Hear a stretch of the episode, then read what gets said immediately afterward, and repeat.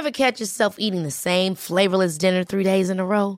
Dreaming of something better? Well, HelloFresh is your guilt-free dream come true, baby. It's me, Kiki Palmer. Let's wake up those taste buds with hot, juicy pecan-crusted chicken or garlic butter shrimp scampi. Mm. Hello Fresh. Stop dreaming of all the delicious possibilities and dig in at HelloFresh.com. Let's get this dinner party started.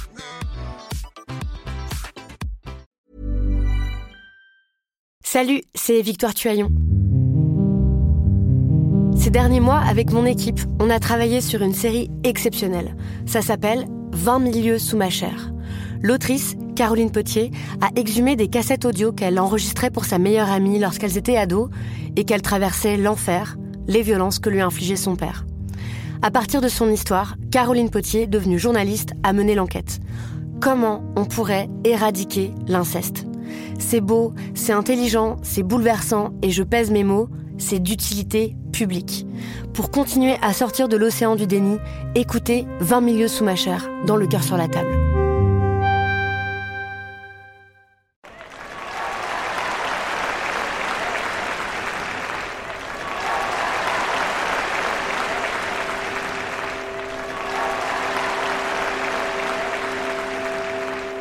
Tu sais où sont les juges? Tu ne veux pas qu'ils voient que tu as mal, que chaque mouvement te fait souffrir. Depuis cette blessure à laine, tu ne contrôles plus ta jambe. Tu dois déployer des efforts insensés dans tout le reste de ton corps pour la mettre en mouvement et donner l'illusion que tu es en pleine santé. Tu n'as jamais déclaré forfait, tu n'allais pas commencer aujourd'hui. Alors tu serres les dents. À chaque figure, tu espères garder l'équilibre. Tu as effectué ces gestes tellement de fois dans ta vie qu'ils sont gravés dans chacun de tes muscles. Mais ce saut est trop difficile. Il réveille ta douleur. Tu cries et tu perds l'équilibre.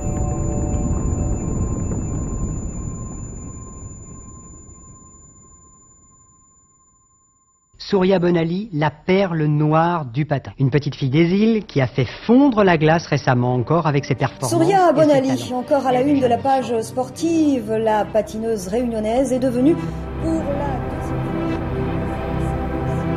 Celui qui ne sait pas d'où il vient ne peut pas savoir où il va. Ainsi parlait le penseur Antonio Gramsci. Depuis sa naissance, ses parents adoptifs ont dit à Souria qu'elle était née à Nice.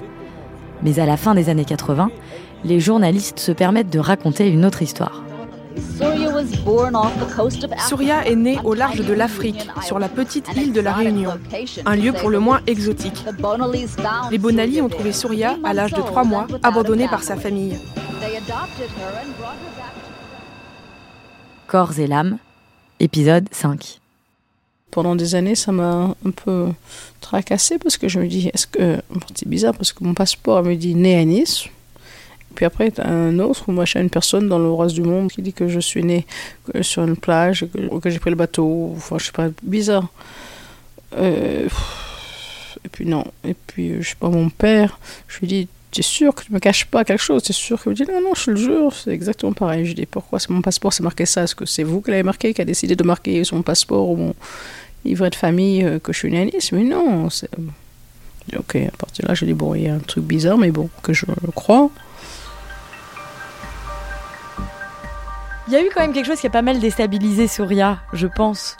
C'est cette rumeur comme quoi elle avait été trouvée sur une plage et qui est passée pas mal, surtout aux États-Unis, dans les médias américains. D'où ça venait ça? Mauvaise question. Didier Gaillaguet ne s'attendait manifestement pas à cette question.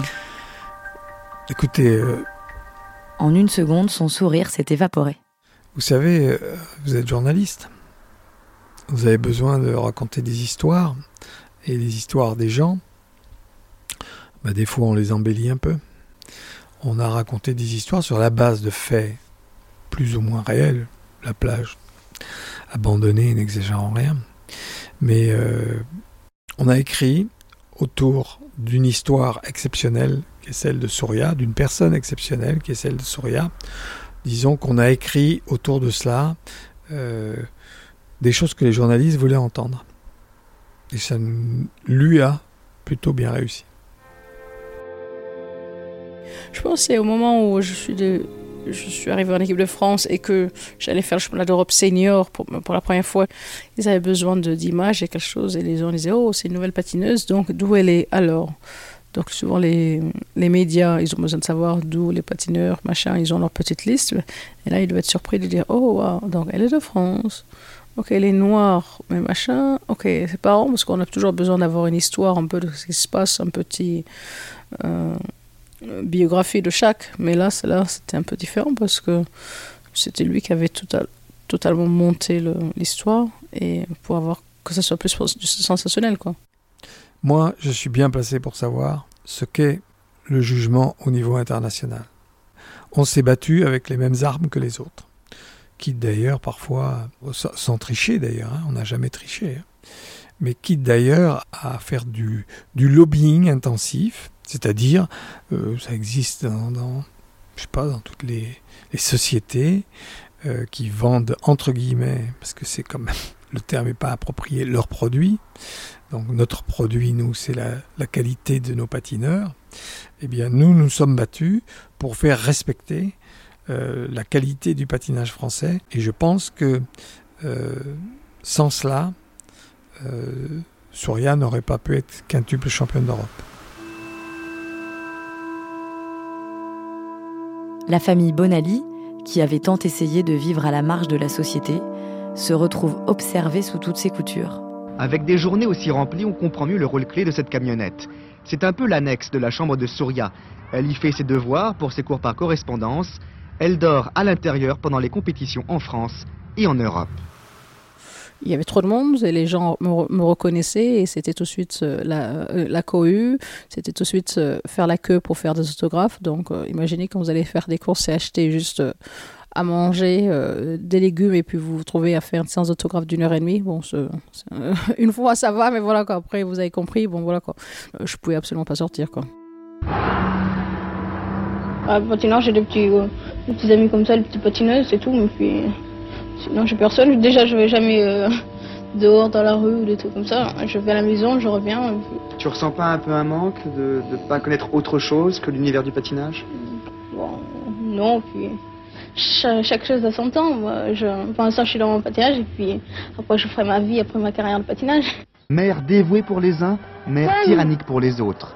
Dans le milieu policier du patinage artistique, ce couple détonne, dérange et même irrite. Les journalistes qui s'intéressent à Souria se focalisent de plus en plus, non pas sur ses prouesses techniques, mais sur sa relation avec Suzanne, sa maman. Mon petit câlin après l'entraînement. Ouais, j'ai bien patiné ce matin. Hein L'émission Envoyé spécial lui dédie même un reportage particulièrement critique en 1994, dans lequel Suzanne est comparée à un gourou.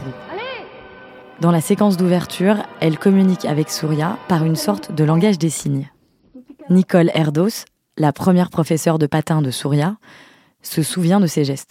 J'avais encore de l'autorité à ce moment-là sur elle parce que Souria n'était pas euh, la grande championne qu'elle est devenue. Donc je pouvais encore euh, la, la, la, conduire. Mais euh, bah, par exemple, euh, quand, quand j'entraînais sur la piste, Suzanne restait dans le vestiaire, mais derrière la vitre, elle faisait des signes cabalistiques à sa fille pour lui montrer qu'est-ce comment elle doit faire et tout ça. Bon, c'est gênant parce que la gosse, elle, elle m'écoute. Puis d'un autre côté, elle regarde sa mère. c'est un petit peu double emploi. Puis elle sait pas trop, on comprend pas trop non plus derrière la vitre ce qu'elle veut dire. Enfin, je veux dire, elle empiétait un petit peu. C'était, vous ne pouvez pas faire du bon travail quand les parents sont au bord de la piste à faire des signes à leurs enfants, à regarder combien de temps vous passez avec un et pas autant avec l'autre. Mais elle, elle était tout le temps là.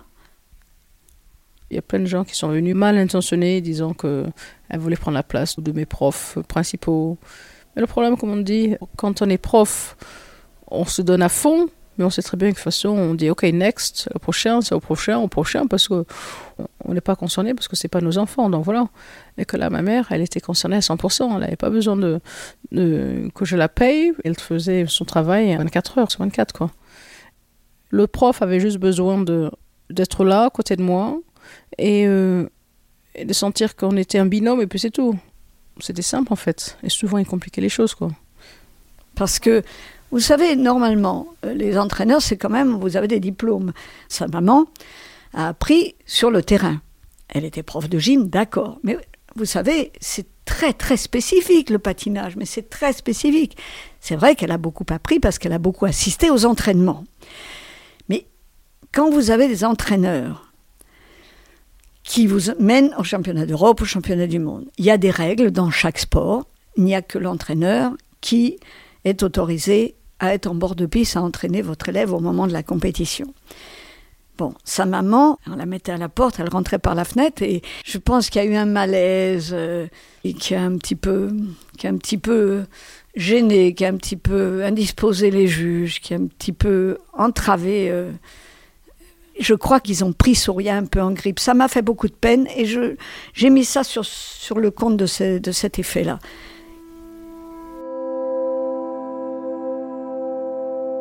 En 92, Didier Gaillaguet interdit à Suzanne d'accéder au bord de la patinoire pendant les Jeux Olympiques d'Albertville. Souria le vire sur le champ et la séparation est officialisée devant les caméras de télévision au siège de la fédération. Au début, on s'entendait bien, quoi. Comme dans un couple, je pense. Bon, bah, au début, ça va bien, puis il y a des moments, des mauvais passages. Et en ce moment, c'est le mauvais passage. Quant à Madame Bonali, elle semblait cet après-midi découvrir avec effroi une situation que chacun jugeait inéluctable depuis bien longtemps. Je me sens absolument pas responsable, pas du tout. J'ai fait de mon mieux, euh, sans faire de tort à qui que ce soit. Vous, vous allez rester à ses côtés ou alors vous allez prendre un petit peu de recul? Écoutez, pour le moment, j'aimerais passer dans le couloir, d'accord? Merci. Les médias se déchaînent contre Suzanne Bonali. À les entendre, elle serait responsable du style trop athlétique de sa fille, car elle est prof d'éducation physique. Elle la couperait du monde, car elle lui fait l'école par correspondance.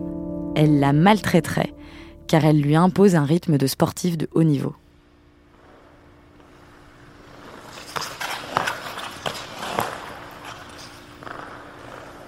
J'ai une période, pendant une longue période, où mes parents faisaient tout pour que je, je sois vraiment, euh, que ce soit vraiment strict, sans que ce soit euh, militaire, mais voilà, quand c'était ma routine, savaient, il fallait que je me couche tôt. À 9h, je devais être au lit.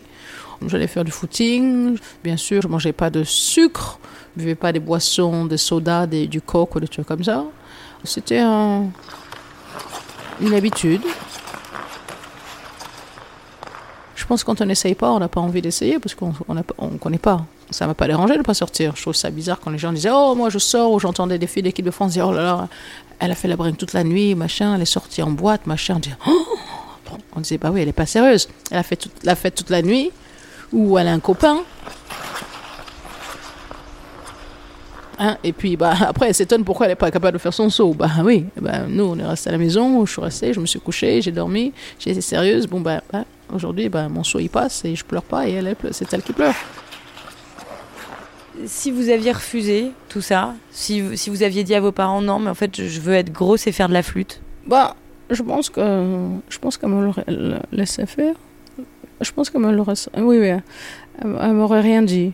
Du moment que je euh, ce que je faisais, je le faisais à fond. Je pense que c'était ça le plus important. N'importe quoi, je, je veux le faire à fond.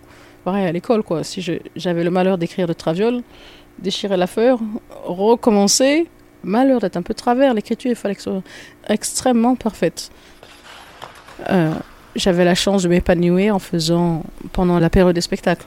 J'avais le temps de voir autre chose, me changer les idées pour pouvoir reprendre la saison de, du,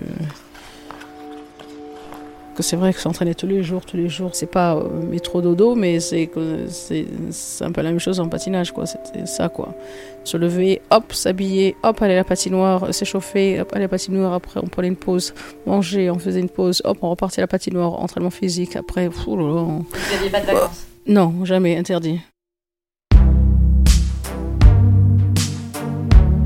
Beaucoup de gens ont remis en cause euh, le duo euh, mère et fille.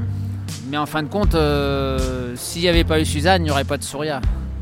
Euh, Suzanne, elle voulait pour Souria, euh, pas, pas qu'elle soit seulement bonne, elle voulait que ce soit la meilleure et qu'on parle que d'elle. Philippe Candeloro a bien connu la mère et la fille. Elle mettait des cartes de visite ou des cartes de, crédit sous les lames pour euh, essayer de trouver la meilleure stabilité parce que Suzanne était persuadée qu'à un certain angle, voilà, Suzanne c'était Einstein des fois de temps en temps, elle disait euh, si tu mets ta lame un tout petit peu plus penchée, peut-être que ça te permettra de faire le quadruple plus facilement. Donc euh, elle, recherchait. C'était une espèce d'ingénieur, Suzanne, parce qu'elle elle voulait le meilleur pour Souria, le plus facile, et se dire, bah, même si ça paraissait tordu, euh, Einstein devait être tordu pour pouvoir inventer ce qu'il a inventé. Euh, donc elle se dit, bon, bah, c'est pas grave, peut-être que je passerai pour une fille tordue, mais peut-être que si ça peut apporter du bien à Souria, je le fais. Si sa mère n'avait pas été là, Soria n'aurait pas existé dans le monde du patinage. Parce que sa mère l'a quand même beaucoup encadré, s'est beaucoup adapté à ses capacités physiques. Sa mère, donc, euh, était euh, prof d'éducation physique, euh, je crois, et lui l'a fait faire beaucoup de gymnastique, de trampoline. Je crois qu'elle a même fait des compétitions de tumbling. Et donc l'a axé, l'a dirigé toujours vers l'aspect physique ça a toujours été vraiment les sauts, les sauts, les sauts, les sauts. Et le patinage, malheureusement, c'est surtout la glisse, les pirouettes, la chorégraphie et la technique. Et, ça, euh, c'est un, un, peu dommage parce que du coup, euh, il n'y a qu'une case qui était remplie, les autres étaient vides. Cette case dont parle Fernand Fédronic, c'est la note technique, la première note des juges, sur laquelle le duo mère-fille décide de tout miser, surtout au début des années 90. Pour parvenir à sauter 8, parfois 9 fois par programme, alors que les autres s'en tiennent à 6 sauts en moyenne, Surya s'entraîne sans relâche. Je regrette rien du tout, je ne regrette jamais, je ne regrette rien, comme on dit, comme disait Piaf, mais c'est vrai qu'on en a bavé, quoi. Où est le plaisir? Le plaisir, c'est qu'il y a sept sauts différents et que pendant, on, en fait un où on fait tous les sauts, il n'y a pas d'erreur, ou qu'on dit, bah, tiens, je suis arrivé à en faire cinq d'affilée sans me casser la figure, ça c'est cool, ça, ça c'est une bonne journée. Et donc, ça, le pire, je pense, le pire pour moi, c'était vraiment, ou vraiment j'aimais pas, c'était qu'il fallait absolument trouver une patinoire quand on avait fait 17 euh, euh, heures d'avion, par exemple. Bon, bah, la chambre, elle est bien, vas-y vite, dépose, il est encore pas trop tard, il est que 17 heures, allez vite, hop, habille-toi vite, trouve ton collant, tes patins, on va à la patinoire. C'est le pire parce que c'est fatigant, on est claqué, euh, les pieds enflés. Donc j'ai appris à ne pas boire pour plus avoir les pieds enflés parce qu'on avait trouvé que quand on, buvait dans l'avion, ça, on avait les pieds qui enflaient.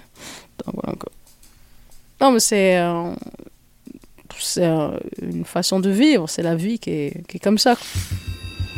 Le corps extraordinaire de Surya atteint peu à peu ses limites. En 96, pendant l'entracte de la tournée Champions on Ice, elle s'exerce avec sa mère quand On a entendu comme crack une euh, sensation de vide d'un coup. On dit, mais attends, il n'y a plus rien qui se passe. Parce que le tendon, quand on l'a, on n'y pense pas. On touche son tendon, bah oui, ça tient euh, du talon jusqu'au mollet et du mollet au genou. Quand ça craque, et eh ben, c'est explosé, il n'y a plus rien qui tient du tout. C'est juste, euh, on, dirait un ballon, qu'on a mis un ballon avec de l'eau. Ah ben, on ne marche plus après pendant 4 mois, après la carrière de patineuse de Surya Bonali aurait pu s'arrêter à ce moment-là, quand elle perd complètement l'usage de sa jambe droite après la rupture de son tendon d'Achille. C'est ma première grosse, grosse blessure. Et ça, ça m'a fait un mal euh, de chien, comme on dit. Ça a été horrible, quoi. Une blessure que je souhaite à personne, même pas à mon pire ennemi. J'en ai pas, mais même, je pourrais pas imaginer, parce que ça, c'est la mort. Et vous êtes remonté sur la glace tout de suite, en fait Oui, quoi. Deux semaines après, quoi. J'ai remis les patins, quoi. Même si je savais que j'étais blessée peut-être à vie, mais j'avais quand même loin, loin, loin, j'imaginais que je pourrais peut-être repatiner. Alors, euh, bêtement, quelque chose, ma mère et moi, on s'est dit, bah écoute, on va patiner sur un pied. Hein.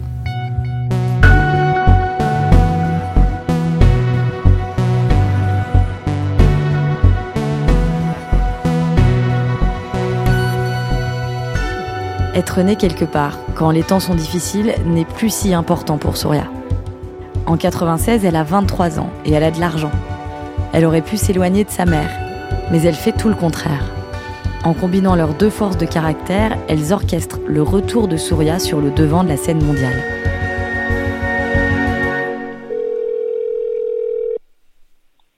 Allô Oui, bonjour. Euh, Madame Bonali Oui. Ce sera dans Corps et l'âme, épisode 6. Où are you? La tête à l'envers. Salut, c'est Sinamir du podcast L'Affaire. En 2016, je suis monté sur un bateau de sauvetage en Méditerranée et ce que j'y ai vu n'a pas changé. En tout, depuis 10 ans, on compte même près de 30 000 morts sur cette mer. Alors, dans le naufrage, notre nouvelle enquête, j'ai voulu raconter un cas concret. Comment 130 personnes sont mortes en 2021 à la frontière de l'Europe, malgré des dizaines d'appels de détresse. Qui n'a pas pu les sauver Pourquoi? Qui étaient ces disparus? Et surtout, comment on en est arrivé à ne plus parler de 130 personnes qui meurent le même jour sur un bateau au milieu de la Méditerranée? Le naufrage, c'est la nouvelle série du podcast L'affaire de Paradiso Média. Une enquête que vous pouvez retrouver gratuitement chaque semaine à partir du 27 mars 2024 sur toutes les applications de podcast.